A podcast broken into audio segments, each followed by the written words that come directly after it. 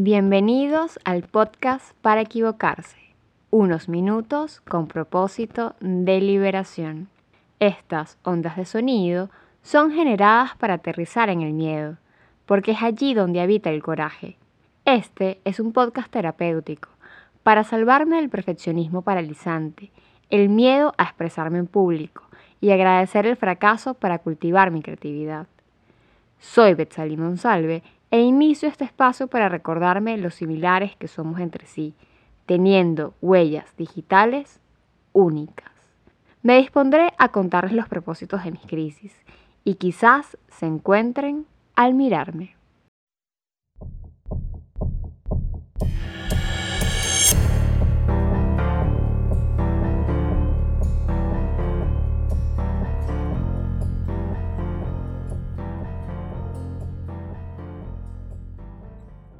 Dedico este segundo episodio a la enfermedad, a la protagonista de mis enfermedades, la tos, y no a cualquier tos.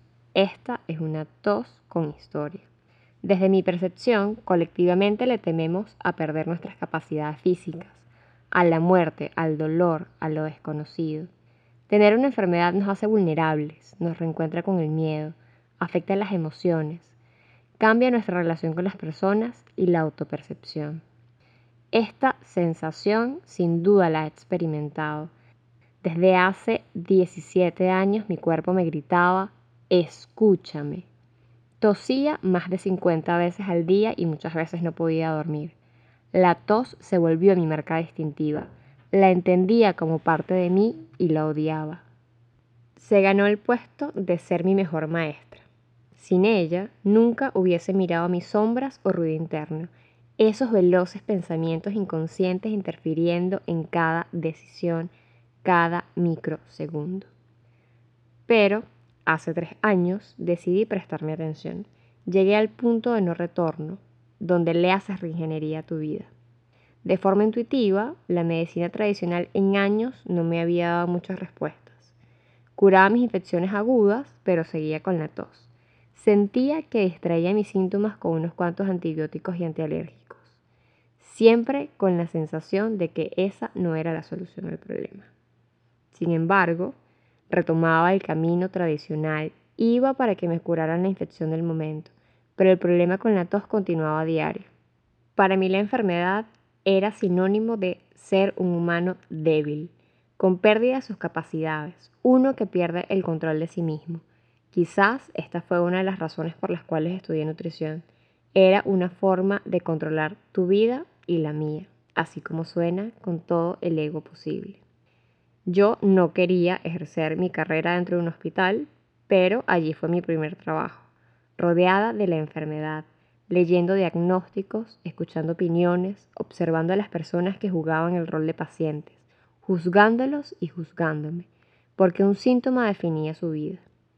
Un día, en mi servicio regular, atendía a una embarazada estaba siendo hospitalizada por vómitos muy frecuentes, haciendo imposible comer con normalidad. Escuchándola detenidamente, me comentaba que todos los alimentos eran insoportables para ella, e incluso hacía arcadas mientras conversábamos. En estos casos, suele indicarse una nutrición a través de la avena, esperando que sea el vómito, para luego continuar progresivamente con la alimentación. Fui a verla al día siguiente, ella afirmaba estar igual, sin embargo, su esposo le acompañaba. Él me comentaba, la noche anterior se comió un helado de chocolate y no vomitó. Ella le dio la razón, me explicó que quería comer algo dulce y en ese momento entendí, hice clic. Había una fuerte relación entre la emoción y la enfermedad. ¿Cómo era posible que vomitara todo, pero el helado con grasa y azúcar fuera una caricia para ella. Abrí más los ojos, observé cómo todas las embarazadas con esta condición tenían en común un rechazo al embarazo. Era un acto casi de expulsar al bebé o a la noticia. Pero durante su estadía hospitalaria, cuando se sentían acompañadas por sus parejas, contenidas por sus familiares y entendían la maternidad como un profundo acto de transformación, casi como por arte de magia, sanaban. La crisis de vómito tenía ese propósito, reconciliarlas con la maternidad. Luego de esta experiencia, comencé a escuchar sus necesidades con mayor detenimiento.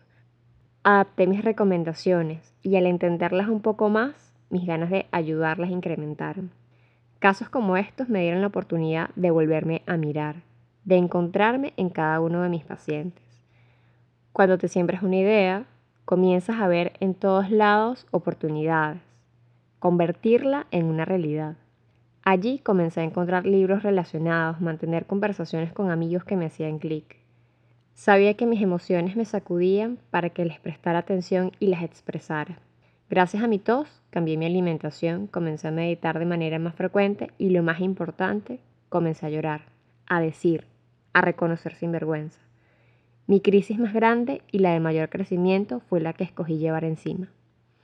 Por ello, escogí este tema como columna de este podcast, porque los momentos de tensión y sufrimiento son la fábrica de la transformación sin retorno.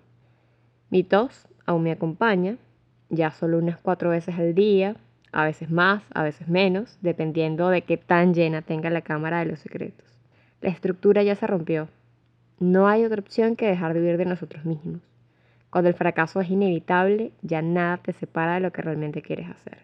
Quizás ese es el propósito de la enfermedad, enseñarnos a recuperar nuestro bienestar sin sacrificar ningún aspecto, porque al cambiar el estilo de vida, no solo repercute en este vehículo que llamamos cuerpo, sino en todo lo que somos. Nos lleva a ser más felices, pues ya reconocemos el contraste.